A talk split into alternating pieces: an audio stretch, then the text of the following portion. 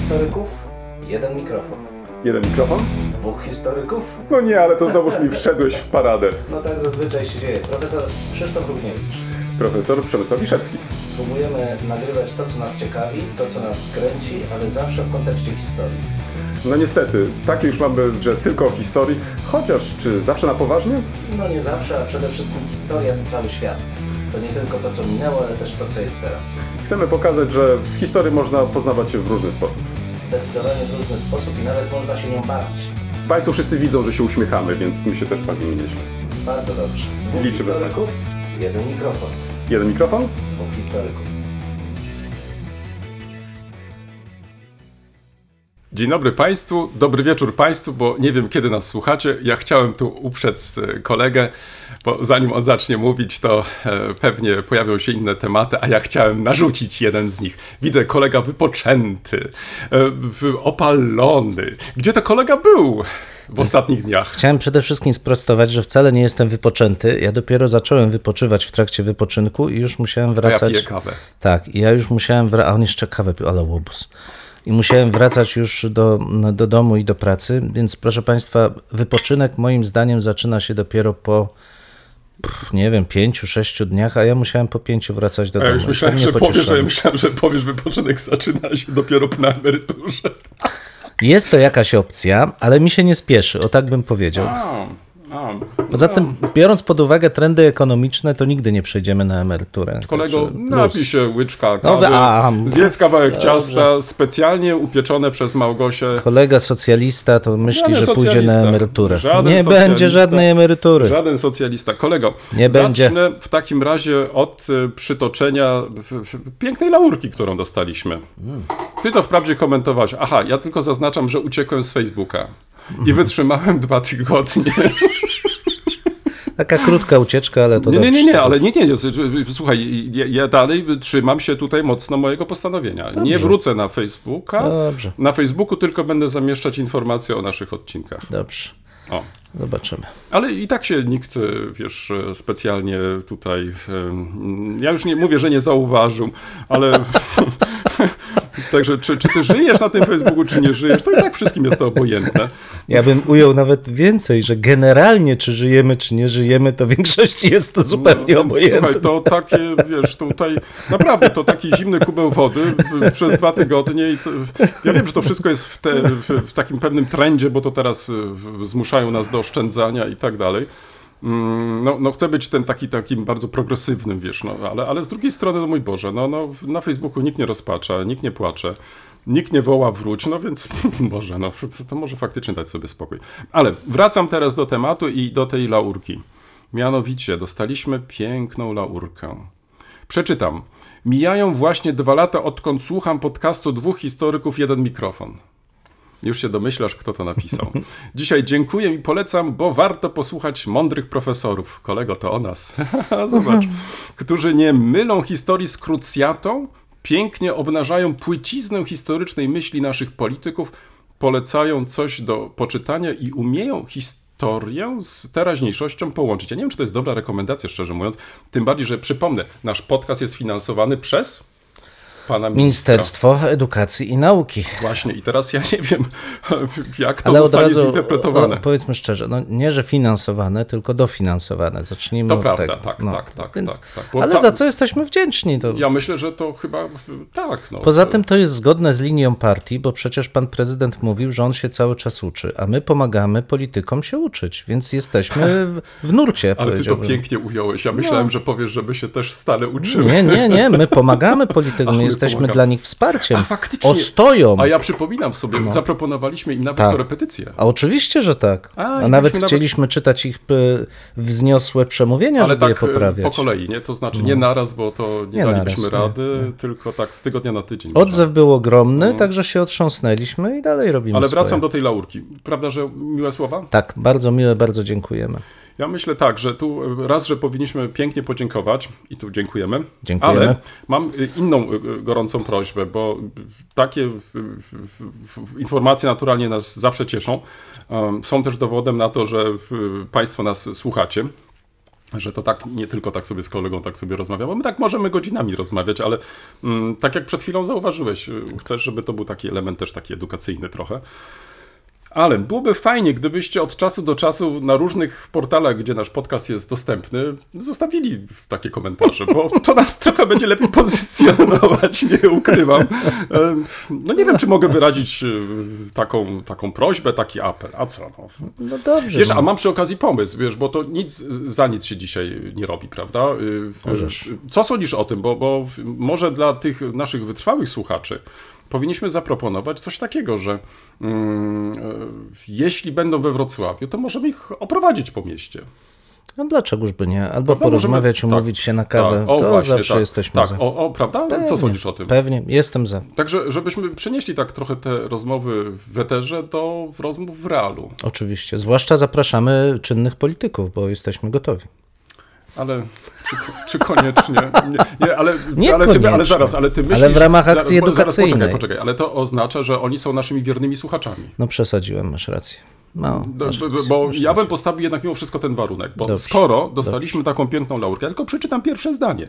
Mija ją właśnie dwa lata, odkąd słucham podcastu dwóch historyków, jeden mikrofon. Widzisz? O, czyli dwa lata. Mamy e, słuchacza, który od dwóch lat nas słucha. No i widzisz, i ja uważam, że e, tu jesteśmy winni wdzięczność. O. to sugeruje, że to jest ten jeden, który nam nabija słuchalność? Wiesz, ja tego nie wiem, ale biorąc pod uwagę, że jest to tak zwany multi... Pływowy. Poczekaj, człowiek. multiplikator? Multiplikator.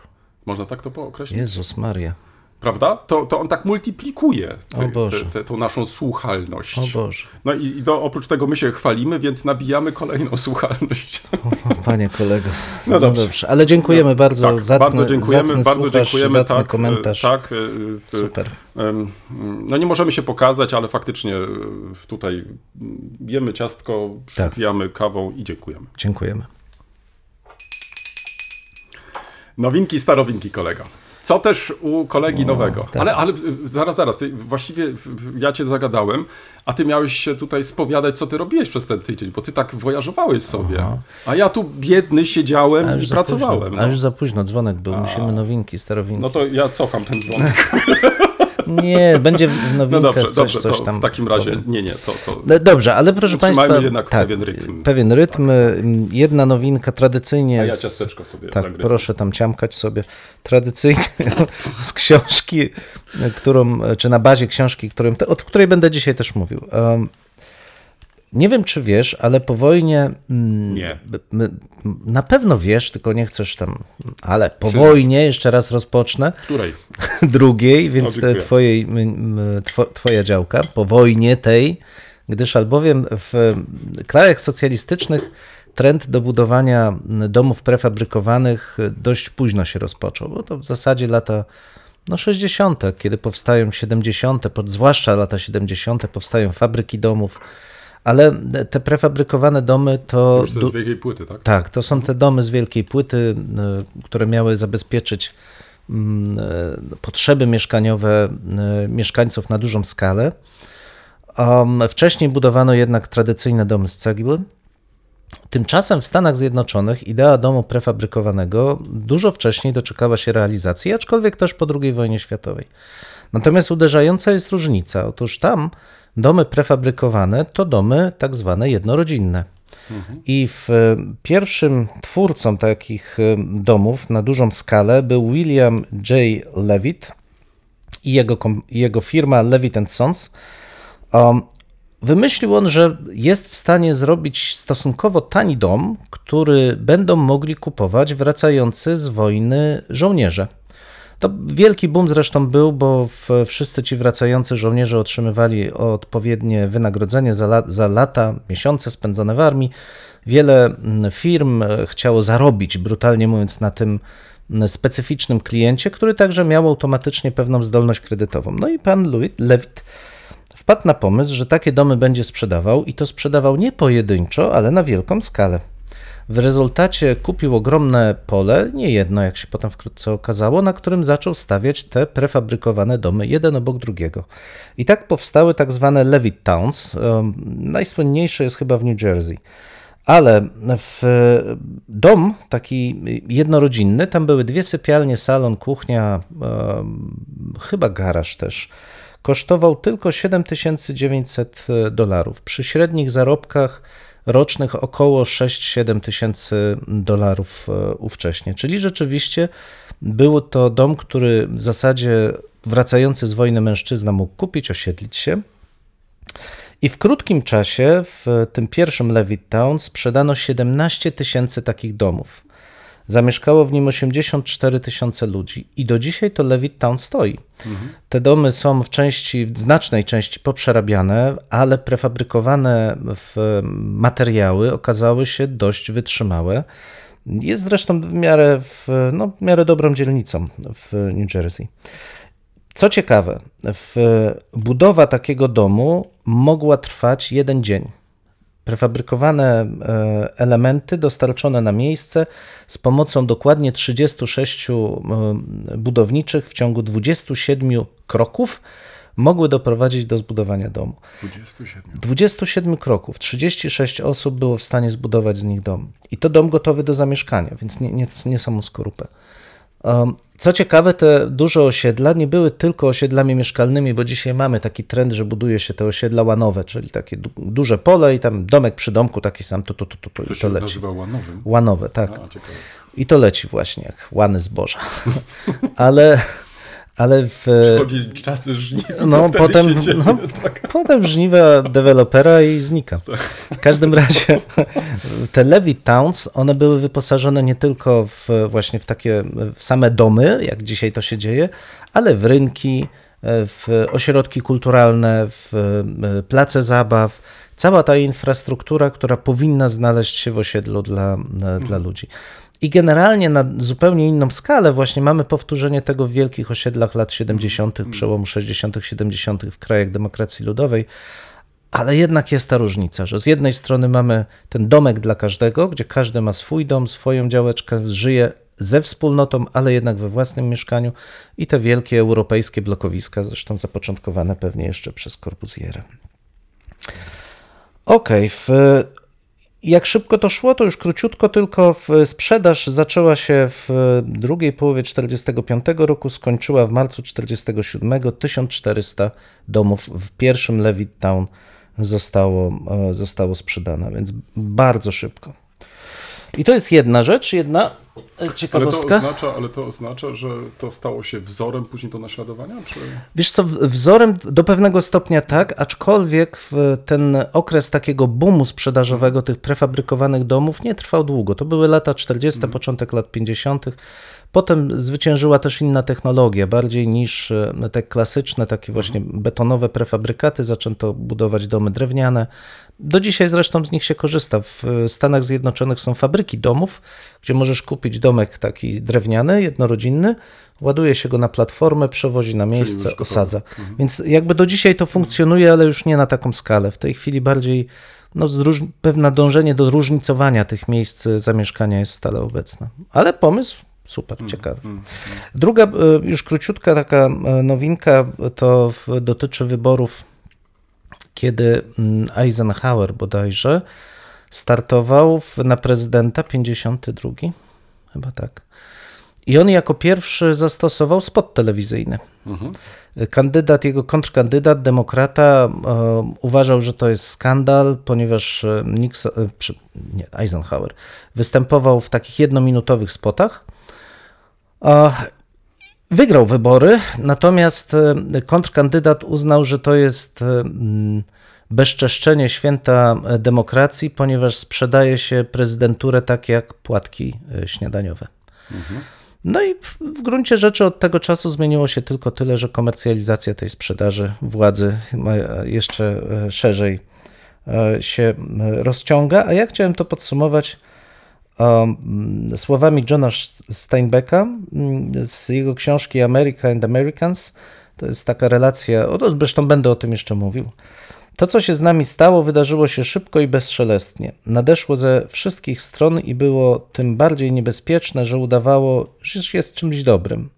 Czas wolny, przedtem przywilej bogów, przyszedł do nas, zanim wiedzieliśmy, co z nim począć, a całe dobro, które zaskakuje nas bez przygotowania, to jedna wielka katastrofa. Mamy wszystko, ale nie mieliśmy czasu, żeby znaleźć sposób na przemyślenie tych nowych spraw. Zmagamy się z życiem obecnym, ale też ze zwyczajami nabytymi w wyniku wielu doświadczeń w dalekiej przeszłości. To, co też i nam przyświeca w trakcie tych naszych spotkań, że teraźniejszość jednak jest dzieckiem swojej przeszłości, a Steinbeck mówił o tym w kontekście przemian powojennych, jakie miały miejsce w Stanach Zjednoczonych, o których też jeszcze będę dzisiaj mówił. Dziękuję. No, y, ba- bardzo ciekawe. Nawet bym się nie spodziewał, że kolega aż tak daleko mm, wyprawił się za morze, żeby znaleźć swoje ciekawostki, no ale to, no, cóż, to tylko pokazuje, że no, jesteśmy bardzo otwarci, że nie tylko ta nasza ta mała ojczyzna nas interesuje, ale także i ta taka, bym powiedział, cały świat wręcz, no a co. No ja niestety, proszę Państwa, y, trochę Państwa rozczaruję. Mam nadzieję, że kolegę nie, ale Państwa pewnie tak, bo ten, ten, ten mój przypadek to raczej taki, bym powiedział, lokalny bardziej, bo co mnie tam do Ameryki.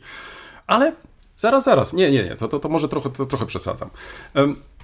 Pod koniec tygodnia, a właściwie wczoraj, po raz pierwszy, przyznaję, byłem em, w Piławie Górnej. Mm, Nie bez powodu, o tym będę mówić w tej Halo. części. No, poczekaj, poczekaj. E, O tym będę mówić więcej w następnej części. E, Nie, e, nazwa Gnadenfrei. Więc osada, czy miasteczko założone przez braci mm, czeskich albo morawskich. Mm, To mnie bardzo zainteresowało, ale tak jak wspomniałem, będę o tym mówić w następnej części. Natomiast em, mm, zacząłem się zastanawiać, kiedy już byłem w tej miejscowości, Z czego słynęła ta miejscowość? E, Bo na przykład, kiedy być może Państwo przypominają sobie jeden z wcześniejszych odcinków, kiedy mm, proponowałem, ażeby jak będziecie jechać w kierunku Kłodzka, to żebyście zatrzymali się w Byszczycy e, Kłodzkiej. Nie, nie w Byszczycy zaraz, nie, nie, zaraz, wróć, wróć, wróć, wróć. Nie w Byszczycy, tylko w Bardzie. E, Jak już będziecie w Bardzie, to zachęcałem Was, ażebyście mm, nie tylko zatrzymali się w tym pięknym mieście, zwiedzili co ciekawsze zabytki, ale też spróbowali kapitalnego piernika. Kolega właśnie je babkę. Mm, Tak, to słychać zresztą. Właśnie spróbowali piernika i e, jak dojeżdżacie do Barda, to zobaczycie szyldy, które zachęcają do tego. Czyli można było wręcz powiedzieć, Bardo piernik i to już chyba jest e, chyba jakiś taki element stały. Więc kiedy e, byłem już e, w tej Piławie Górnej, zacząłem się zastanawiać, no dobrze, no ale skoro Bardo w- miało swoje pierniki, to czym słynęło, słynęła właśnie e, Piława Górna? I okazało się, że e, tam produkowano w przeszłości podobno bardzo dobre miętowe ciasteczka i miętowy likier. O proszę. Okazało się jednak, y, że e, jeśli chodzi o przepis na miętowe ciasteczka, to niestety on nie jest znany. I tutaj apel do naszego kolegi Grzegorza Sobla, specjalisty od kuchni śląskiej, wrocławskiej. Być może on spotkał mm, przepisy na te właśnie ciasteczka i będzie mógł służyć władzom miasteczka, ażeby na przykład wypromowały miasteczko choćby w ten sposób, zachęcając do zatrzymania się. Oczywiście jeden z wielu powodów, jak zresztą y, o tym za chwilę powiem. Mm, A żeby zatrzymały się, zatrzymali się i zechcieli y, skosztować właśnie mm, tego, mm, tych pysznych ciasteczek. Ale to tak y, na marginesie. Natomiast o czym innym chciałem powiedzieć, bo tak długo, długo opowiadam. Mianowicie, kiedy zwiedzałem bardzo ciekawą izbę pamięci braci morawskich, to zwróciłem uwagę na określenie, które było dla mnie nowe. I tutaj mam pytanie do kolegi. Powiedziałem że wcześniej, że będę go grillować. On z kolei odpowie, odparł mi, że po niemiecku nic nie będzie mówić. No, jak Państwo widzą, tak, faktycznie dotrzymał słowa. Em, Także tu nie padły żadne określenia, żadne słowa po niemiecku, ale ja zadam mu to pytanie. Czy spotkałeś się z takim określeniem Kunstpferd albo um, künstliches Pferd? No kurczę, nie. Poza koniem trojańskim to nie. Widzisz. O, i to widać, proszę Państwa, to wykształcenie kolegi nowożytnika, średniowiecznika, starożytnika. E, Gdyby był XIX-wiecznikiem i XX-wiecznikiem, to z pewnością i śpiewająco powiedział, ależ oczywiście chodzi o sztucznego konia. No. Lub też, nie wiem, czy właściwe jest to tłumaczenie, ale... to traktor? Fakt, nie, poczekaj, zaraz ci wszystko opowiem. No, No bo- bo, no bo tu, no, napięcie wiem, że- budujesz. tak, właśnie o to mi chodzi, ale pomyśl sobie przed chwilą, ale, ale do końca mnie nie słuchasz uważnie. Państwo być może mnie też nie słuchacie. Mówiłem o XIX i XX wieku. Gdzie ty widzisz traktory w XIX No, wieku? parowe? Ciągniki? No co ty? XIX wieku? No, na polach? No, XX wiek nie, na pewno. Nie, nie. Dobrze, proszę o dowody, bo ja te, Dobrze, nie, dobrze, nie, nie dobrze, uwierzę ci, nie uwierzę no, no, no, W każdym razie, mm, w tym, ym, ym, w tej miejscowości, w tym mieście Gnadenfrei osiadł Johannes Otte, y, który był właścicielem y, zakładu, który produkował takie sztuczne konie. I teraz dwa, trzy zdania o tym właśnie Johannesie Otte. Otóż e, w, pochodził z Ząbkowic, kupił dom w Piławie Górnej około 1870 roku. Co robiła ta firma Otte? E, Firma Otte produkowała sztuczne konie i cieszyła się światową renomą. Otóż ojciec Józef e, Otte już w 1828 roku rozpoczął działalność w Ząbkowicach i uczestniczył w wystawach. I teraz słuchaj, bo ty mówiłeś o Ameryce. Co tam Ameryka? W Pradze, Wrocławiu i Warszawie. Wyobraź sobie, Warszawie. Zmarł w 1890 roku w wieku prawie 90 lat. Jego syn, wspomniany Johannes, przeniósł e, interes do Gnadenfrei, czyli dzisiejszej Piławy Górnej. I teraz co ciekawe, pracował dla różnych ważnych osób, między innymi dla cesarza e, Wilhelma II. Jego produkty mogłeś znaleźć na przykład w Muzeum e, dzisiaj Historii Niemiec Zeughausie i w wielu innych muzeach. No i jego syn e, później kontynuował e, pracę Ale po co ojca. im te sztuczne konie? I teraz to, co jest najważniejsze. Otóż o co chodziło z tymi sztucznymi koniami? No. Otóż ym, specyfiką tego zakładu było to, że wykonywano z drewna konie. Po prostu. Naturalnej wielkości, ale na tym się to nie kończyło. Y, Ponieważ y, tu chodziło o to, ażeby oddać też y, anatomię takiego konia, dlatego też wykorzystywano niejednokrotnie słomę, ażeby pokazać e, te wszystkie nerwy tam i tak dalej, i tak dalej.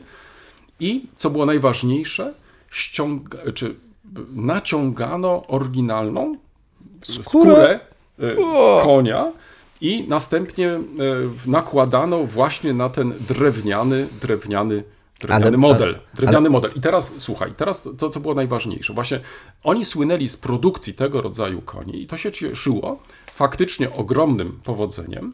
Mm, Wykonywali y, tych koni niewiele, bo to jednak wymagało sporo pracy, ale do czego wykorzystywano te konie? Na przykład te konie wykorzystywano nie tylko na różnych wystawach, gdzie chciano pokazać anatomię konia i tak dalej, i tak dalej, ale na przykład w różnego mm, rodzaju atelier fotograficznym.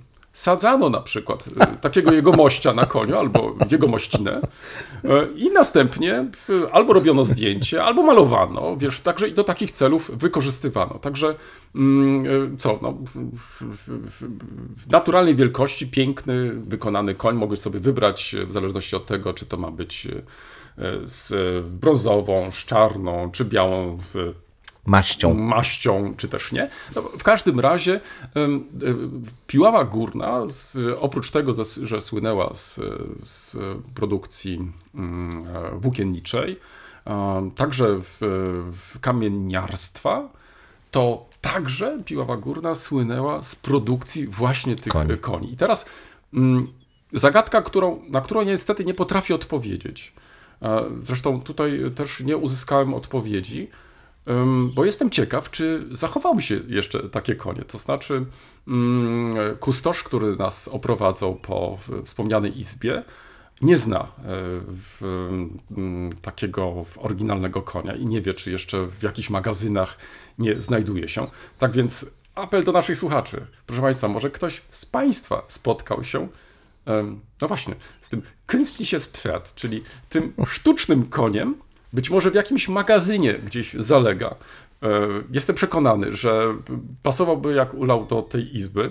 E, To się śmiejesz, ale popatrz, to byłby oryginalny, oryginalny przedmiot. Natomiast to, co znajdziesz w tej izbie, o tym powiem jeszcze za chwilę, to znajdziesz e, w, i w zdjęcia, i opisy, i tak dalej, i tak dalej.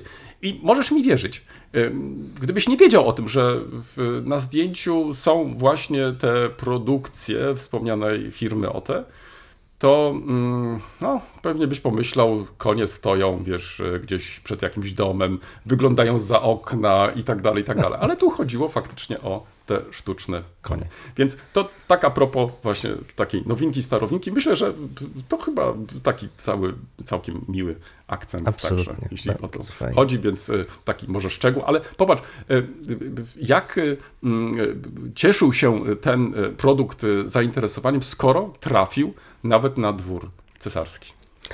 To, to dwa uzupełnienia? Bardzo proszę. Tylko jedno krótkie, bo zaatakowałaś moją koncepcję ciągnika parowego. O, No i oczywiście niesłusznie, ponieważ ciągnik parowy był szeroko wykorzystywany od końca dziew- w ostatnich latach, in the late 19th, czyli w ostatnich latach XIX wieku i na początku XX wieku. He? Może nie na Śląsku, te tego nie wiem, to musielibyśmy zbadać, ale w Wielkiej Brytanii, w Stanach Zjednoczonych już no dobrze. No. już tak, to jest jedna rzecz. A druga, no, kolego, to jednak ten Gnadenfrei, to nie, to Gnadenfrei to jest nazwa, no, z całym szacunkiem, ale moim zdaniem hitlerowska. Aczkolwiek e, znalazłem i taką zapiskę, że w 28 roku zmieniono, a wcześniej Pejlał. Oberpejlał. nie, Oberpejlał, ale mój drogi, ale, tak. Ale jesteś w stanie ci pokazać e, Dobrze. pierwszych pochowanych na cmentarzu, Dobrze. gdzie było napisane Gnadenfrei, e, jeszcze z Y. I będziemy szukać. No i ale, ale, to, I będziemy to, ale nie, szukać. zrobiłem zdjęcia. Dobrze. Tu w tym przypadku A jak. Do, Kolega się dobrze, myli, kolega dobrze, się myli, proszę dobrze, państwa. Nie, będziemy nie, walczyć. to- to- A będziemy walczyć, a przekażemy w następnym odcinku. w następnym O, odcinku. tak, możemy też zrobić. Tak Ale to dzięki za, za to uzupełnienie, jeśli chodzi o te parowe traktory. Mhm. No, tak do końca nie potrafię sobie wyobrazić ich pracy, no, ale mój Boże, no, no od czegoś trzeba było zacząć Tak pewnie, jest. nie? No, Tak jakieś jest. tam wyobrażenia. To w takim razie przechodzimy teraz e, do lektur, ale pamiętamy tutaj to zobowiązanie, że sprawdzimy. sprawdzimy. Tak, tak, koniecznie. Do, bo mnie to. Ja pamiętam Paylow i z, z tego, co zdążyłem to sprawdzić, to jednak Paylow było przedtem. Ale okej, sprawdzimy. Proszę Państwa, krótka, jak zawsze krótko, to kolega mnie zawsze strofuje, że potem gadam, ale krótko. E, Gerd Mack. To, proszę Państwa, on ostatnio nawet skomentował, że tak, ja mówię, że on krótko, a ja długo gadam, więc to taka jest różnica. Więc jak on mówi krótko, to ja mówię długo, a jak on będzie No dobrze, mówił długo, to ja mam się. krótko. No Dogadujemy porządku, się, to- no i To jest chyba najważniejsze. Proszę Państwa, Gerd Mack to jest taki holenderski e, dziennikarz. Napisał e, książkę Śladami Steinbecka w poszukiwaniu Ameryki. I rzeczywiście jest to zapis takiego reportażu następczego, jeśli można tak powiedzieć. Mianowicie Steinbeck w 1960 roku trochę zmęczony, trochę w, mający kryzys twórczy, jeśli można tak powiedzieć, ale generalnie w, czujący, że stracił kontakt z tym, co dla niego było najważniejsze, czyli z e, tak zwanym szarym człowiekiem e, Stanów Zjednoczonych, postanawia wyruszyć w głąb e, kraju, mm, e, porozmawiać z ludźmi, zobaczyć, jacy są Amerykanie, i że na bazie tego powstaje książka America and Americans, która jest sprawozdaniem właśnie z jego podróży. Podróży arcyciekawej, ponieważ sam pisarz tworzy samemu z pomocą kolegów dom na kółkach, e, pick-upa przerabia na coś w rodzaju jachtu na, ko- na kołach. Do tego zabiera swojego e, psa, Charlesa, i e, chrzci swój wehikuł mianem Rosynanta, bo też w jego przekonaniu jest to właśnie taka wyprawa Don Quixota, który chce zobaczyć, jak e, wygląda ta nowoczesna Ameryka, której on ani nie czuje, ani nie lubi za bardzo, no ale chce ją poznać, bo tym przecież żyją wokół niego jego, e, jego współcześni. I Gerd Mack robi taką, e, próbuje podjąć to wyzwanie, samemu udając się w głąb Ameryki, drogami mniej więcej tymi samymi, którymi poruszał się Steinbeck i konfrontuje to, co on widział, z tym, co on widzi teraz. Jest to kapitalny zapis, proszę Państwa, takiej, no nie wiem czy historii porównawczej, ale głębokich zmian, jakim przeszła Ameryka, zmian chyba tak głębokich, jakich my nawet nie, chyba nie odczuwamy. Ja przynajmniej przyznaję się tutaj do absolutnie do swojej ignorancji. Nie zdawałem sobie sprawy, jak głębokie zmiany To zaszły. nie jest takie częste, proszę Państwa. Tutaj to, Ale mnie załatwił. że, A, że załatwił tak to wyznanie, zupełnie. proszę Państwa, proszę zapamiętać. Ja nic nie wycinam, nie docinam. E, Tak, jeszcze raz możesz powtórzyć. Przyznaję się do swojej ignorancji. No naprawdę. Przede wszystkim, proszę Państwa, ja byłem zdumiony już samym faktem, że. Znaczy zdumiony, no na pewno zaskoczony tak głębokiej mm, zmiany sytuacji mm, biologiczno-materialnej mieszkańców Stanów Zjednoczonych przed II wojną i po II wojnie światowej. Średnia życia e, mieszkańca Stanów Zjednoczonych, e, Afroamerykanina, e, w okresie przed II wojną światową to jest między 30 a 40 lat. E, W tym czasie biali e, mieszkańcy e, żyją około 50-60 lat, mężczyźni. W latach 60. średnia obu e, tych grup e, etnicznych, społecznych wynosi już około 70 lat. I to jest kilkanaście lat po wojnie. To pokazuje ogromny skok, i rzeczywiście w, tutaj autor wskazuje, że ta zmiana ma charakter przejścia od społeczeństwa mm, zacharowującego się, cierpiącego głód, niedostatek, do społeczeństwa e, konsumpcji. E, Druga wojna światowa to nie tylko wielkie zwycięstwo polityczne, ekonomiczne Stanów Zjednoczonych, które staje się już niekwestionowaną superpotęgą, ale to też ogromny awans socjalny samych Amerykanów. No i teraz konsekwencje tego nie zawsze są pozytywne, pomijając te kwestie biologiczne, bo w, no ale to już odsyłam do książki, kiedy będziecie Państwo czytać, jak się zmienia ta Ameryka też w, nie tylko w ciągu XX, ale i XXI wieku. Natomiast na co zwrócił uwagę i jeszcze Steinbeck zwraca uwagę trochę, ale tutaj bardziej autor, to co dzieje się ze społeczeństwem, które zostało poddane najpierw e, bardzo szybkiemu oddziaływaniu e, telewizji. Gdzieś to też e, jakby wszyscy mamy w tyle głowy, ale chyba nie do końca tak mocno. To znaczy, on pokazał rozpad życia społecznego. E, Wprowadzenie tego mm, dobrobytu społecznego plus telewizora spowodowało zacieśnienie horyzontów ludzkich. Paradoksalnie, to znaczy oni wyraźny jest nie tylko spadek czytelnictwa, wszystkie te kwestie udziału w życiu kulturalnym, czyli chodzenie do teatru, do kina i tak dalej, ale także spadek więzi społeczno-politycznych w obrębie wspólnot tych lokalnych. Znaczy ludzie zaczynają zamykać się w swoich domach, w rodzinach. Mm, Już Steinbeck zwraca uwagę, że to, co było określane, było porch culture, czyli ta kultura życia na werandzie, gdzie ludzie wieczorami wychodzili przed domy, na te werandy, tam się spotykali, rozmawiali i tak dalej, w zasadzie zanikła. Nowe domy, które powstają od lat 60., nie mają już werand. One od strony ulicy mają po prostu garaż i to wszystko. Trawnik, garaż, wszystko. Całe życie koncentruje się za domem, tam jest basen, tam jest e, jakiś trawnik, tam jest miejsce do zabawy dla dzieci. No i dzisiaj, gdybyśmy to przełożyli na współczesność, to z jednej strony te uboższe dzielnice rzeczywiście żyją takimi więziami społecznymi, bo tam ludzie muszą żyć w społeczności, żeby utrzymać się na powierzchni.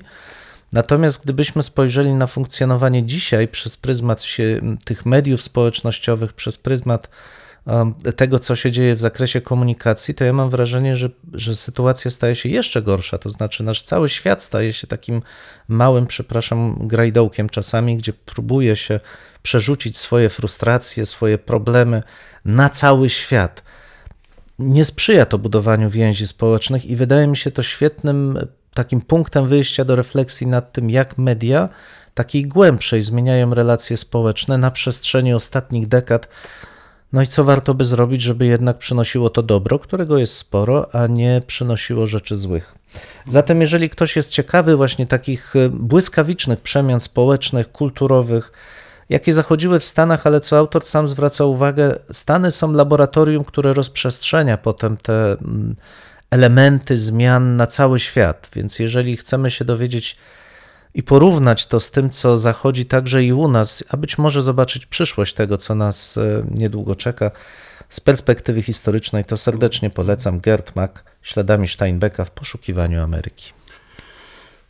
Fajnie, że wspomniałeś o tym autorze, bo e, oczywiście w, w Polsce e, on jest znany już od kilku dobrych lat Mhm. e, jako autor publikacji poświęconych Europie, Tak. ale także... nie wiem, Podróżując czy- przez Europę, tak, coś właśnie, takiego. Tak, ale Mhm. nie wiem, czy zwróciłeś też uwagę, on poświęcił e, w, też jedną ze swoich książek mm, em, tym relacjom między e, Azją a Europą na przykładzie mostu Galata i w, mhm. tych e, osób, które na Tak. tym moście tam są, spotykają się, rozmawiają. No, kapitalna lektura, myślę, że jak najbardziej na Mhm. wakacje się nadaje.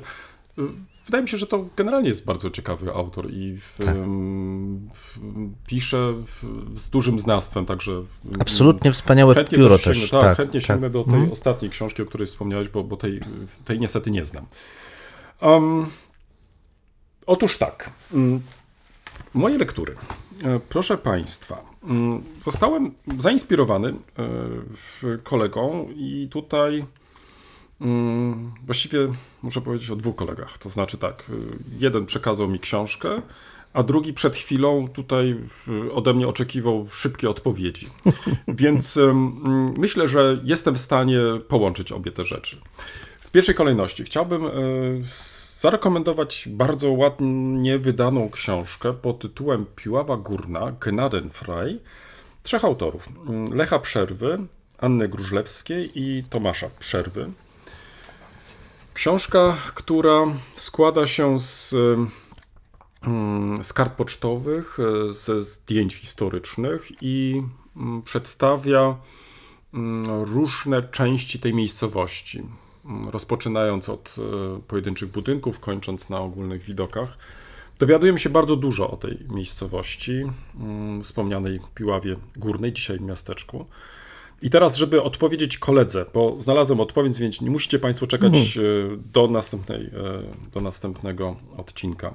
Mianowicie, Piława Górna uzyskała prawa miejskie w 1962 roku. Piława Górna. A teraz słuchaj, przy, No, no, no, no, żeby nie było tak, że to ja tutaj coś kombinuję, to przeczytam e, ze wstępu kolegi. Do XX wieku funkcjonowało zresztą kilka oddzielnych jednostek administracyjnych, które złożyły się na współczesne miasto. Jego patchworkową genezę można zresztą odczytać jeszcze i dziś. Wystarczy wspomnieć regularność zabudowy w rejonie dawnego osiedla braci morawskich, Gnadenfrei, czyli osiedle braci morawskich pod taką nazwą. Dalej, wstępnie zurbanizowaną strefę przemysłową Oberpeilau. O, właśnie. No, no ale to, dobrze, dobrze, Dobrze, kolego, no, dobrze, ale to wrzuciłeś wszystko do jednego Obaj worka. mieliśmy rację. No. Nie, nie, nie, nie, nie, ja miałem rację. I wiejski układ nad rzeką Piławą, Obermieter Peilau. O, Ale Pajlał dominuje. koniec, koniec, Pajlał koniec dominuje. cytatu, koniec A tam cytatu. tylko ci dysydenci to było Gnadenfrei. To jest właśnie ci właśnie dysydenci Gnadenfrei. I o tym chciałbym, proszę Państwa, trochę więcej powiedzieć, bo faktycznie mm, być może Państwo przypominają sobie jeden z odcinków, kiedy wspominałem o tym, że byłem w Herrnhut. Mówiłem, o i teraz padnie drugie niemieckie określenie, Herrnhutern Sterne. No właśnie. E, czyli te gwiazdy z Herrnhut, e, bardzo zresztą ładne. A ponieważ teraz jest e, lato, więc to nie jest okazja, żeby o tym przypominać, ale tylko nawiążę, że już wtedy miałem okazję mm, trochę więcej poczytać na temat braci morawskich. No i e, jak się okazuje, na Śląsku było kilka takich e, mm, siedlisk e, braci morawskich i między innymi jedno z nich znajdowało się w Gnadenfrei w dzisiejszej Piławie Górnej. No i koledzy tutaj, czy, czy państwo, którzy wydali ten tom, jeszcze raz przypomnę, Piława Górna, Gnadenfrei, Lech Przerwa, Anna Grużlewska i Tomasz Przerwa, mm, zainspirowali mnie do tego, żeby wsiąść do auta po prostu pojechać do Piławy Górnej i obejrzeć e, tą miejscowość. No, jeśli mogę tylko wyrazić małe, małą krytykę. Być może to było zamierzone, więc, więc ta- ta, ta krytyka za chwilę być może w, będzie bezprzedmiotowa. Otóż em, życzyłbym sobie, żeby w takiej publikacji, gdzie mamy to takie zderzenie, jak wyglądała kiedyś jakaś taka miejscowość, to żeby to zderzyć, jak dzisiaj wygląda. To znaczy, co zostało ewentualnie z tych miejsc, które zostały mm, pokazane na kartach pocztowych czy też na zdjęciach. Myślę, że to był całkiem fajny zabieg i pozwoliłby nam trochę też tak e, z jednej strony oczywiście udać się w podróż w przeszłość, ale też tak e, trochę i skonfrontować z tym, e, jaki jest stan obecny. Ale to, to naprawdę jest margines marginesów. Tutaj nie, nie chciałbym w żaden sposób mm, krytykować tej pięknej publikacji. Ona jest faktycznie w- bardzo dobrze opracowana, z obszernymi opisami. Myślę, że mm, dla tych z Państwa, którzy interesują się historią regionalną, to z pewnością Państwo sięgniecie po tą książkę, ale także i ci, którzy na przykład szukają starej pocztówki czy też starych zdjęć, to pewnie i dla siebie też coś znajdą. A mogę, mogę tutaj? Tak, Kapitalna oczywiście. Mhm. pocztówka, proszę Państwa, z Pejlau z 1900 roku, ale podpisana przez autora Gnadenfrei 9 listopad Mhm. 1900 roku. I niejaki Hans Haber, jak dobrze widzę, Mhm. wysyła ją do, mm, nie jest to powiedziane niestety do kogo, ale Thanks for your pretty card. This is the view I had from the office. Jak się pięknie połączyły nasze le- lektury dzisiejsze. Już przepraszam. Dobrze, no okej, no, znaczy mamy another point of view. Ale okej, zostawmy to. W każdym razie mm, tutaj wielkie dzięki też dla kustosza mm, Izby Pamięci Braci Morawskiej, Arnolda Kordasiewicza, który był naszym mm, przewodnikiem po współczesnej e, Piławie Górnej, ale przede wszystkim mm, dzięki jego uprzejmości mogliśmy coś więcej dowiedzieć się o mm, w samej historii Gnadenfrei. I teraz to, do czego chciałbym Państwa zachęcić. E, W 2020 roku otwarto w Piławie Górnej mm, już przeze mnie wielokrotnie wymienianą Izbę Pamięci Braci Morawskich. Zachęcam Państwa do odwiedzenia e, tej izby. Jest to bardzo nowocześnie urządzona wystawa, która pokazuje mm, grafiki, fotografie, pamiątki związane z braciami, mm, z braćmi morawskimi. I myślę, że jeśli Państwo zaczniecie zwiedzać e, Piławę Górną od właśnie e, tej izby, jeszcze w, e, dzięki uprzejmości kustosza tej izby, m, Arnolda Kordasiewicza, to myślę, że bez większych problemów będziecie mogli Państwo poczuć się trochę jak gdzieś w centrum świata. Ponieważ trzeba zaznaczyć, że mm, ta społeczność braci czeskich, y, ona nie tylko oczywiście funkcjonowała w, w Niemczech, y, ale także i na całym świecie. Można powiedzieć, że bracia ci i siostry rozjechali się po całym świecie i praktycznie zakładali swoje osiedla mm, w różnych częściach świata. I dlatego też e, zapoznając historię, e, myślę, że e, tym samym e, przekraczacie bardzo szybko tą miejscowość i odkrywacie kolejne, kolejne kontynenty. Mm, Bardzo ciekawa odbyła się konferencja w 2019 roku, która miała przybliżyć i myślę, że udało się to też zrobić. Historię e, miejscowości, historię też e, założenia, założycieli, ale także i te osoby, które przyczyniły się do rozwoju Piławy Górnej. Bo tak jak wcześniej wspomniałem, gdybyśmy mieli się zastanowić, z czego Piława była znana, ale także i dzisiaj, to właśnie z przemysłu włókienniczego, ale także i kamieniarstwa. Kamieniarstwo, jeśli o to chodzi, podobno istnieje ponad 100 jeszcze zakładów kamieniarskich, ale o czym się dowiedziałem, nie ma szkoły już kamieniarskiej. Na przykład, y, być może to jest też związane z rozwojem techniki, że dzisiaj ten fach kamieniarz, czyli to, co byśmy sobie wyobrażali, że z dłutem y, pracuje się i wykuwa w kamieniu, to, to chyba już jest przeszłość. Dzisiaj zastąpiły to maszyny. Ale y, co dla mnie było ciekawe, że to w końcu rzemiosło, część rzemiosła, że, że jest to rze- rzemiosło, które po prostu zaginęło, lub też takie, którego się nie uprawia, lub też którego nie można się nauczyć. I mimo istnienia tylu tych zakładów, faktycznie, przynajmniej jeżeli to jest prawda, no to właśnie coraz trudniej znaleźć osobę, która potrafi w sposób tradycyjny e, z pomocą dłuta wykuwać e, litery. Dlaczego wspomniałem też e, o cmentarzu? Bo ten cmentarz e, w, wprawdzie nie istnieje, ale o tym e, może w, też za chwilę w następnej części.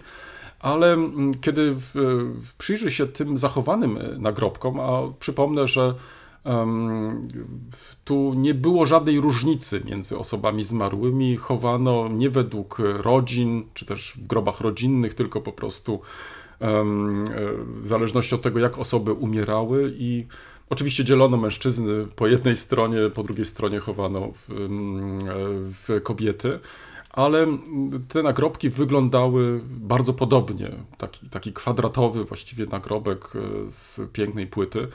No i oczywiście liternictwo. Słuchaj, gdybyś zobaczył to liternictwo i też jak się liternictwo zmieniało na przestrzeni e, dziesięcioleci czy też stuleci, to jest naprawdę kapitalny, kapitalny obraz i właśnie tam między innymi, to, to być może dołączę do materiałów naszego odcinka, jedno ze zdjęć, które zrobiłem właśnie z takim nagrobkiem, żebyście mogli Państwo zobaczyć, że pojawia się tam nazwa Gnadenfrei. Mm, Poza tym, e, na co może chciałbym zwrócić Państwa też uwagę, jeśli już będziecie w Piławie, mm, także wybór pocztówek, który być może e, będzie taką ładną pamiątką z tej właśnie miejscowości. Tu o tych materiałach pokonferencyjnych wspomniałem, myślę, że warto na to zwrócić uwagę. Ale przy tej okazji, proszę Państwa, i tutaj chciałbym może mm, powoli już kończyć tą prezentację y, moich lektur, sięgnąłem em, po książkę, biografię mm, Edyty Stein e, z podtytułem Święta Teresa Benedykta od Krzyża. Dwóch autorów, Andreasa Uwe Müllera i Marii Amaty Neyer. E, Tutaj, żeby jeszcze dopełnić tych formalności, to jest to biografia Życie niezwykłej kobiety. I muszę Ci powiedzieć, że jestem rozczarowany. Już dawno nie byłem tak rozczarowany, nie tylko jakością tłumaczenia, ale też tego, że nawet e, tłumacz, i teraz chciałbym to przy tej okazji podnieść, em, że tłumacz, wydaje mi się, jego obowiązkiem jest też zwrócić uwagę na błędy, które po prostu popełniają autorzy. I przeczytam Ci malutki fragment i jestem ciekaw Twojej reakcji i być może Ty teraz mnie poprawisz, kolego, przesadzasz, to w ogóle jest tak naprawdę lipa. Ok, ale przeczytam Ci malutki fragment y, tutaj, gdzie jest mowa o mm, pochodzeniu Edyty Stein, więc już na samym początku. I, I to jest dla mnie, muszę Ci powiedzieć, najbardziej wkurzające, kiedy czytasz, y, y, wiesz, siadasz, robisz sobie kawę, masz dobre ciastko, pogoda, wszystko się zgadza, wiesz, i masz trochę czasu, żeby faktycznie poczytać. Siadasz i co drugie, trzecie zdanie musisz sięgnąć do encyklopedii, musisz sięgnąć do, do, do jakiegoś dodatkowego w- słownika, żeby sprawdzić, Boże, to chyba to nie tak, inaczej. Ale tu w tym przypadku nie musiałem nigdzie sięgać. Tym rozkładającym, roz, przepraszam, tym, y, roz, nie dobrze, tym rozkładającym się Prusom przodkowie Edyty Stein zawdzięczali nie tylko swe utrzymanie, po nich odziedziczyli również stary charak- stały charakter, który stworzył syntezę kultur, co ona opisuje, mm, co sama opisuje w dziejach pewnej rodziny żydowskiej jako typowe niemiecko-pruskie żydostwo. I teraz słuchaj. Wszyscy przodkowie i inni krewni, o których opowiada, byli z pochodzenia Żydami i wywodzili się z Niemiec wschodnich, najczęściej ze Śląska, który po rozbiorach Polski należał do Prus. Słuchaj, wiesz co, jak czytasz, w końcu naprawdę to jest jedna z najnowszych biografii e, poświęcona Edycie Stein. Jeżeli czytasz coś takiego, no, no to, to, to co ja mam z tym zrobić, powiedz. No? Ogrom ja an- anachronizmów, które w tym jednym zdaniu No, jest, jest po no, prostu no. tak... No jest porażający, to po prostu jest porażający. Proszę Państwa, e, e, e, nie wiem, to, to, to jest apel do, do, do Ale ja bym to nie zrzucał do, do, do na, na, tłumacza. Znaczy to nie? bo tą książkę powinien przejrzeć redaktor naukowy. Każde wydawnictwo ma jednak swoich redaktorów. Dobry redaktor No zajmuje jest, się nie jest, tylko jest językiem. redakcja i korekta, zobacz. Jest, no jest i, redakcja i korekta. i redaktor, Widzisz? No. korekta to jest inna Nie rzecz, ale redaktor powinien absolutnie takie rzeczy wyłapywać, no bo już te, rozumiem, detale biograficzne mogą gdzieś umknąć, ale tak absurdalne stwierdzenie to... No i teraz Boli. zobacz, y, chcesz y, faktycznie skoncentrować się na biografii, chcesz y, coś więcej się dowiedzieć. No i teraz potykasz się o, o, o, o takie sformułowania, no, no, no, no, no to, to w moim odczuciu to deprecjonuje całą książkę. Prawda. Wiesz, bo, bo, bo później y, zaczynasz się zastanawiać, no zaraz, ale co w przypadku takich partii książki, na których ja się nie znam, gdzie jestem ignorantem, gdzie oczekuję jednak od biografów, że Tak. to będzie ta wartość dodana, nazwijmy Tak. ten merwert. O, Tak, trzecie słowo tak, ci tak, wprowadzam. Ten merwert. Albo VAT, czyli- albo VAT. no, i, tak, i tak będzie. Ale wiesz, że coś się więcej dowiem po prostu, wiesz. I teraz, y, jeżeli y, i takie błędy się pojawiają w takich częściach, gdzie ja po prostu, o, użył kolega tutaj ignorant, Mhm. że jestem ignorantem, no to mój Boże, no to, no to, to po co mi taka po prostu biografia? No, Prawda. No. I na koniec, proszę Państwa, to tylko zapowiem, bo dzisiaj dostałem, y, jeszcze nie przeglądałem, ale koledze chętnie sprezentuję, więc będę ciekaw, co on o tym powie. Mianowicie ukazał się nowy numer dialogu, przypomnę, magazynu polsko-niemieckiego, pod tytułem Tytuł jest e, tutaj wiodący tego numeru. e, Jak wojna zmienia Europę. Więc jest on e, w dużej części poświęcony e, ten numer e, wojnie w Ukrainie, więc e, być może kolega znajdzie też e, chwilę czasu, ażeby do tego zajrzeć i może, jeżeli uzna, że warto będzie e, w przyszłym tygodniu o tym porozmawiać, to wrócimy do e, Jasne, tego jasne, wydania. jasne. Z mojej strony to tyle. Dzwonek. Tak.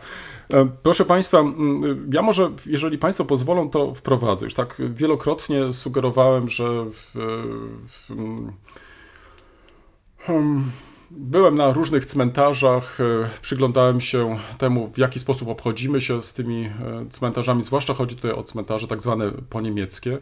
I tutaj też wprowadziłbym pewne rozróżnienie katolickie i protestanckie, bo być może to też jest istotne.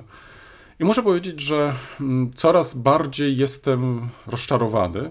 I nie rozczarowany tym, że w- dużo tych cmentarzy po prostu nie istnieje. To znaczy, że tak jak to być może Państwo sobie przypominają, także podczas jednego z odcinków mówiliśmy, że w latach 70.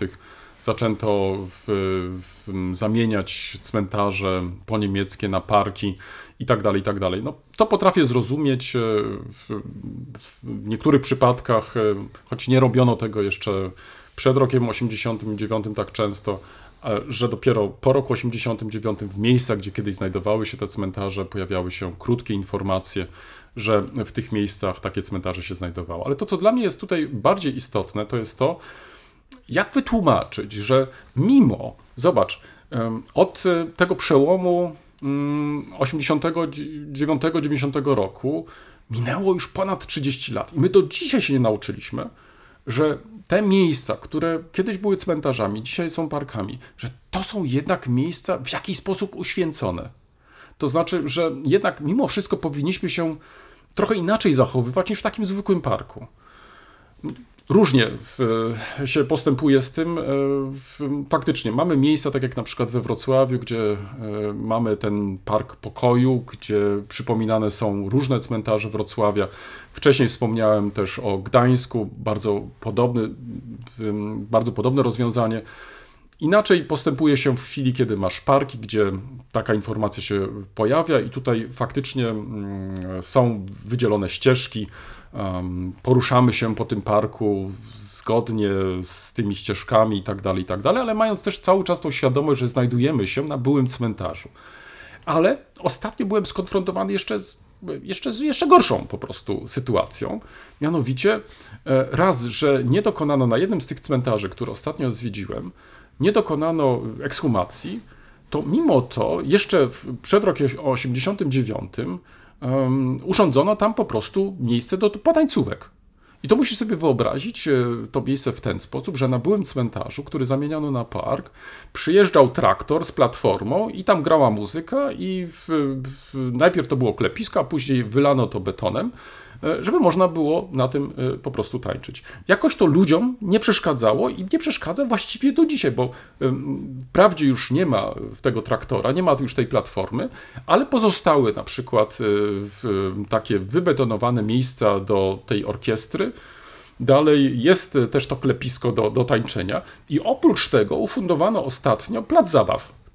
Czyli po prostu dzieci bawią się na byłym cmentarzu, gdzie tam jeszcze pod y, pewnie tym no, placem zabaw jeszcze są y, być może trumny i tak dalej, i tak dalej. I szczerze mówiąc, ja tego kompletnie nie rozumiem. Ale pójdę krok dalej.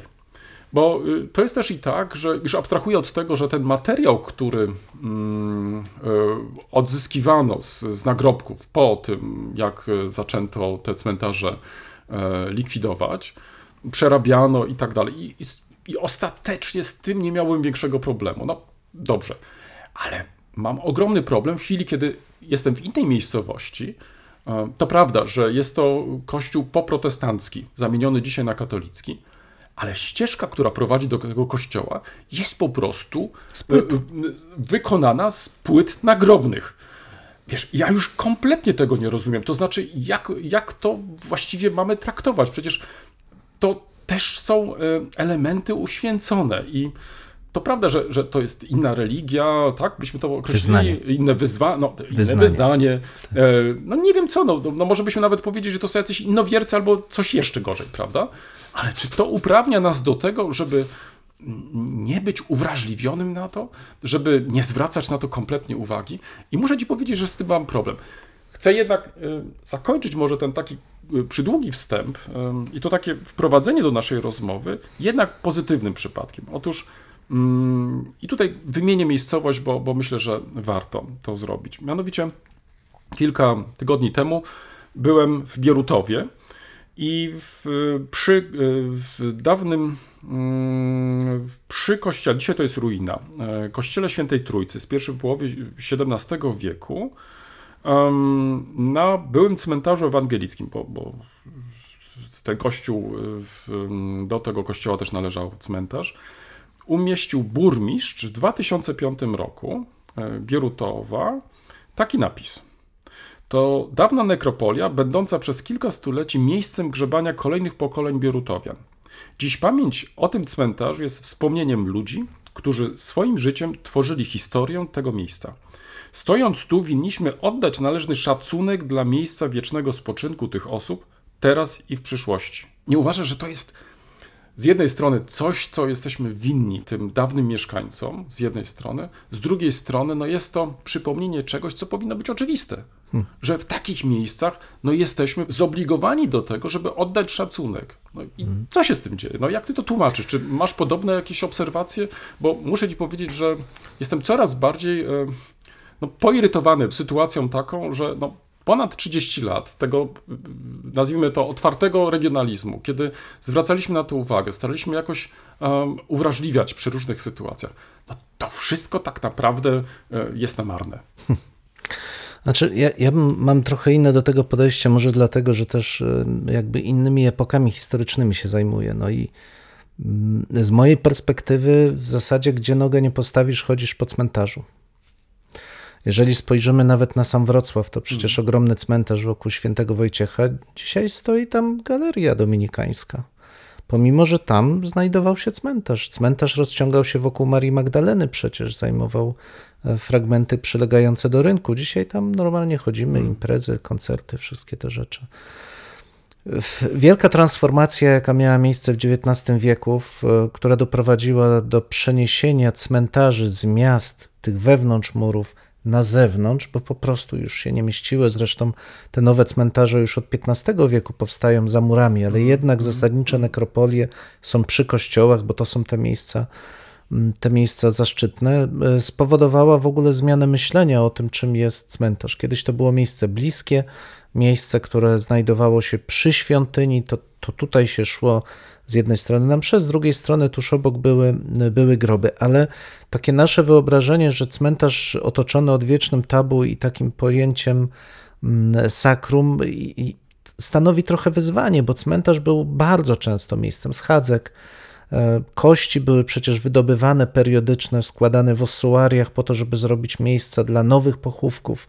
Ta ziemia bywała tak przesiąknięta tym ludzkim rozkładem, że za szczególnie cenną uznawano tom, gdzie ciało się jeszcze szybciej rozkładało, bo wtedy można było szybko wydobyć kości i kolejny pochówek tam.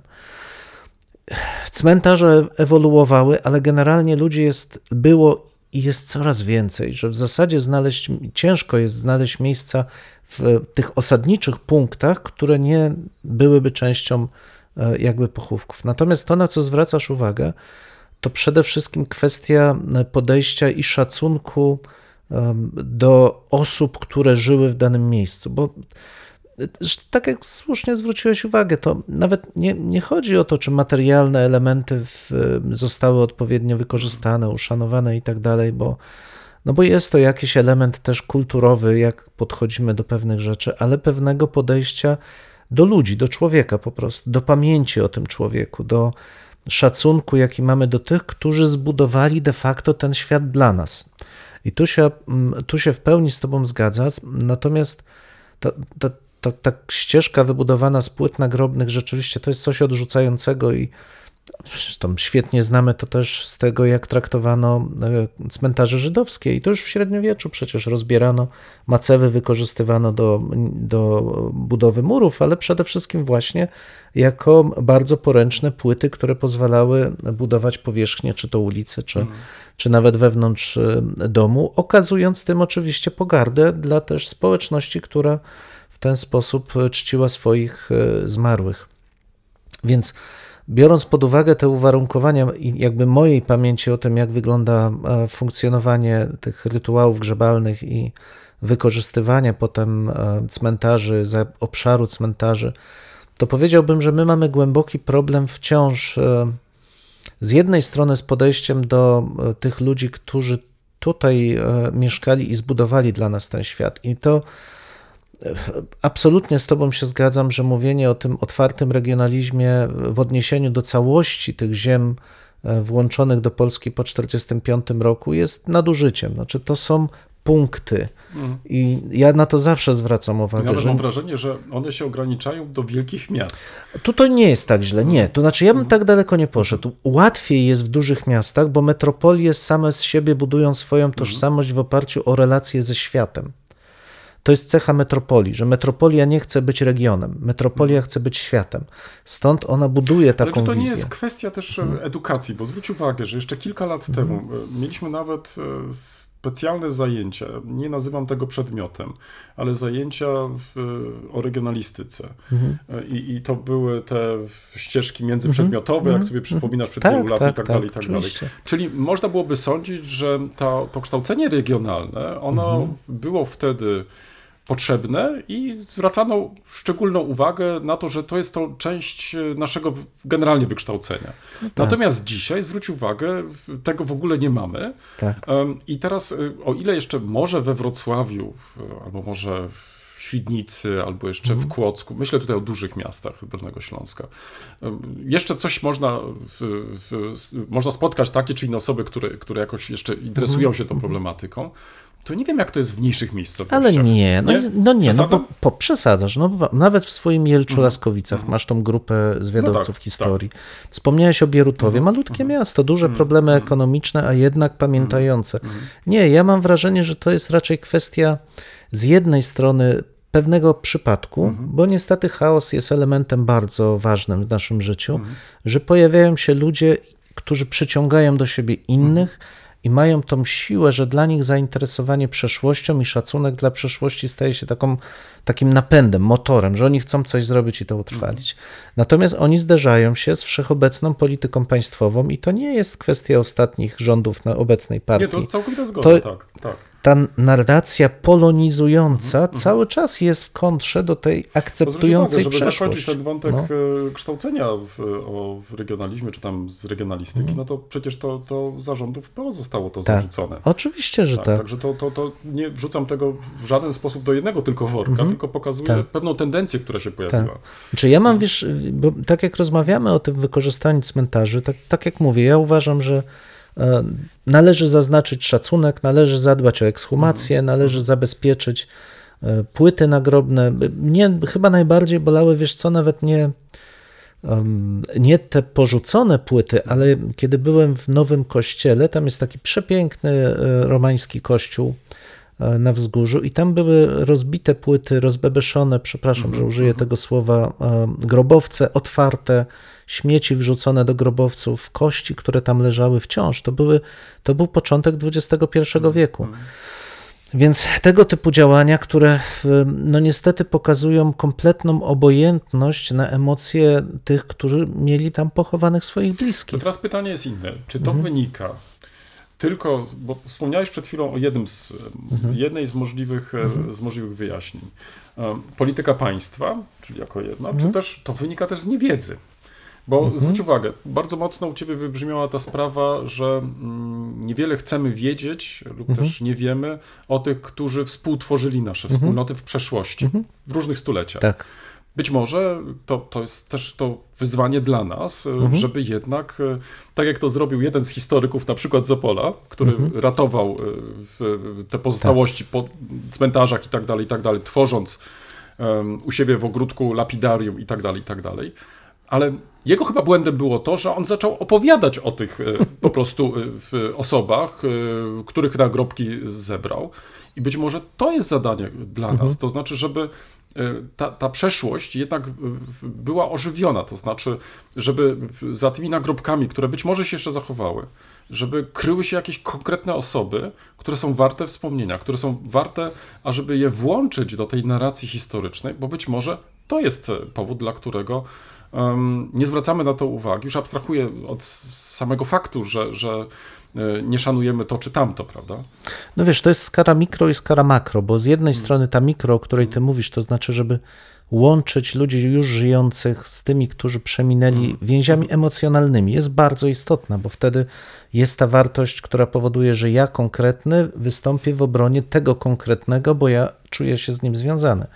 Ale z drugiej strony masz e, rzecz, która czasami jest nie do mm, może nie, nie to, że nie do przewalczenia, ale bardzo trudna, czyli właśnie tą generalną narrację. I tu jeden przykład ci dam. To nie do końca jest cmentarz, aczkolwiek jest związany z upamiętnieniem. Zamek Chojnik, nie wiem, czy byłeś kiedyś. Byłeś. I tam przy wejściu na, tuż przed wejściem na wieżę jest taki duży, e, duży dziedziniec, na którym znajduje się ogromna płyta trzyczęściowa kamienna z napisem, cytuję, w dniu 2-3 września 56 roku do zamku Chojnik przybył z grupą krakowskich studentów i tu wielkie ksiądz Karol Wojtyła.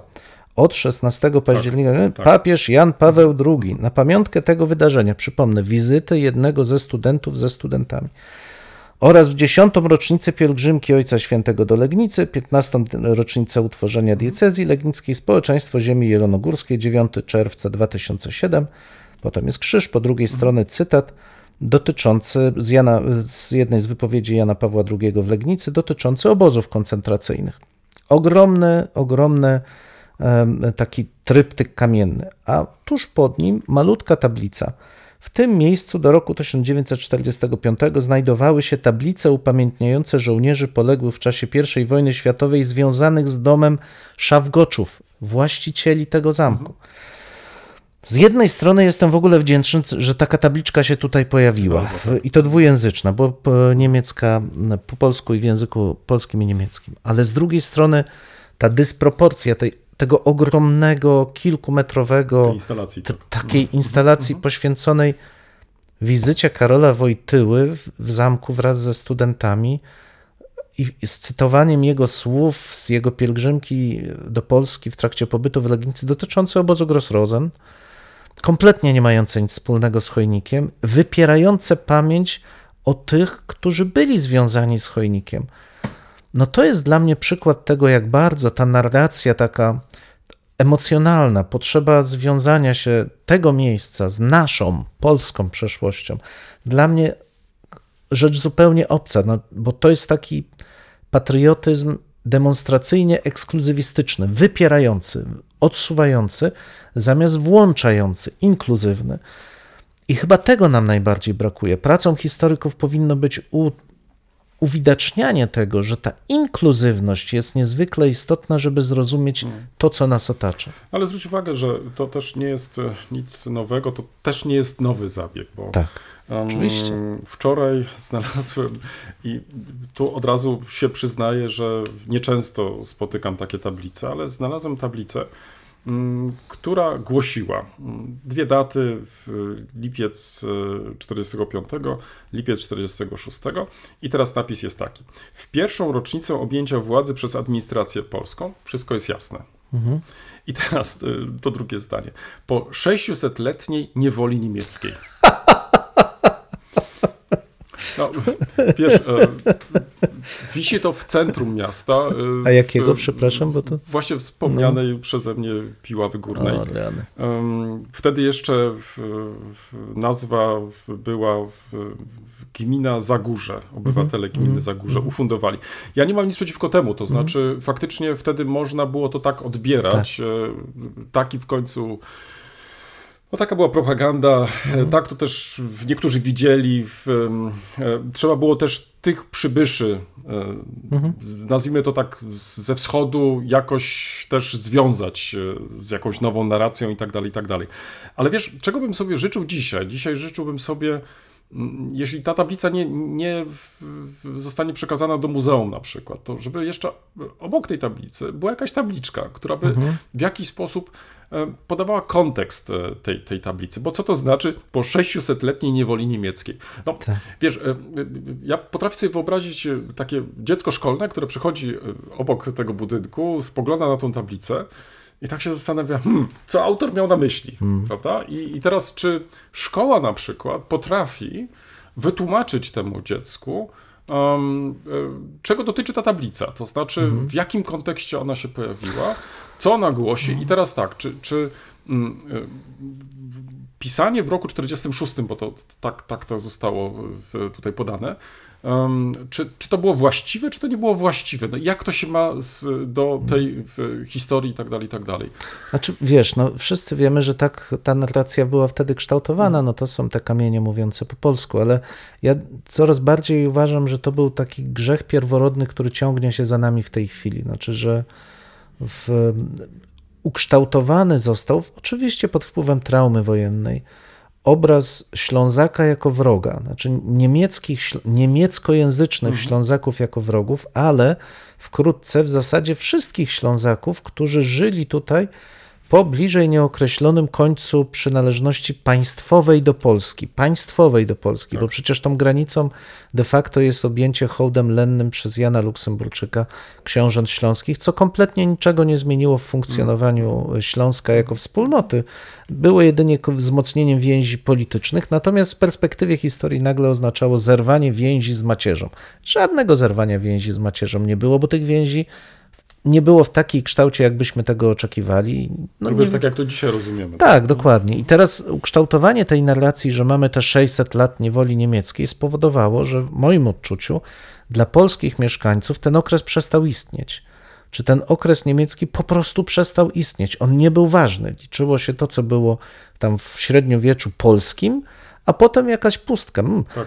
I to przenosi się potem na podejście do wszystkiego. Znaczy cmentarz niemiecki, no ale przecież to nie jest ważne. Przecież to, oni Tak, tutaj... to nie jest nasze. To nie jest, na, ale to w ogóle, wiesz, tak. jakby to jest pustka jakaś. To, to jest pustka, to nawet nie, że to nie jest nasze. Nasi wrogowie jeszcze by powodowali chęć zniszczenia czegoś, ale to nawet nie są wrogowie, to jest pustka. No tak, ale zwróć uwagę, że bo mówimy tutaj o cmentarzach, Mhm. ale, ale ja uważam, że niezależnie od tego, nawet jeżeli jesteś za granicą i y, w- przechodzisz obok jakiegoś cmentarza, no to jednak no, jestem przyzwyczajony. Mam czapkę, ściągam czapkę Mhm. i tak dalej, i tak dalej. No, zachowuję się trochę inaczej w takich Mhm. miejscach. Y, I oczywiście ja się całkowicie z Tobą zgadzam, że, że, że każde miasto jest jednak jakimś tam wielkim Mhm. cmentarzem. To, to, to nie ulega wątpliwości, zwłaszcza stare miasta i tak dalej, i tak dalej. Ale mimo to uważam, że no, szacunek y, to jest coś chyba podstawowego i, i, i tego się nie można Mhm. nauczyć. To znaczy, to, to trzeba wiedzieć. I teraz już niezależnie od tego, jakie to jest wyznanie i tak dalej, i tak dalej. I no i mnie tego brakuje. To znaczy, wiesz, e, e, być może no, tutaj jest to taki trochę apel do nas wszystkich, to znaczy, żebyśmy może w- w- bardziej się zainteresowali tym, bardziej zwracali na to uwagę, byli bardziej uwrażliwieni też, że mm, no, tak jak to, to był ten podział na, na katolików i w, e, protestantów. em, Mimo, że mieliśmy polskich protestantów, to to byli Niemcy, prawda? No to takie, wiesz, kalki bardzo często używano. No i co się działo z ich cmentarzami też doskonale wiemy. Wiesz, i, i i teraz tutaj chodzi o to, no, co to oznacza. To znaczy, jest to część polskiej historii? No, moim zdaniem tak. I, i Ale zobacz, popatrz, że mimowolnie wpadamy sami w tą kalkę. Jest to część polskiej historii. Nie, to jest część historii. Nie polskiej. Bo to, to widzisz, to jest ta narracja, k- z którą i my jesteśmy wtłoczeni, że są historie narodowe i z perspektyw historii narodowych trzeba no, coś uzasadnić, powiedzieć, że ta narracja odpowiada potrzebom polityki. Nie. Ja cały czas zwracam uwagę i walczę o to. Jest historia, historia ludzka. Okażmy szacunek ludziom, także tym z przeszłości.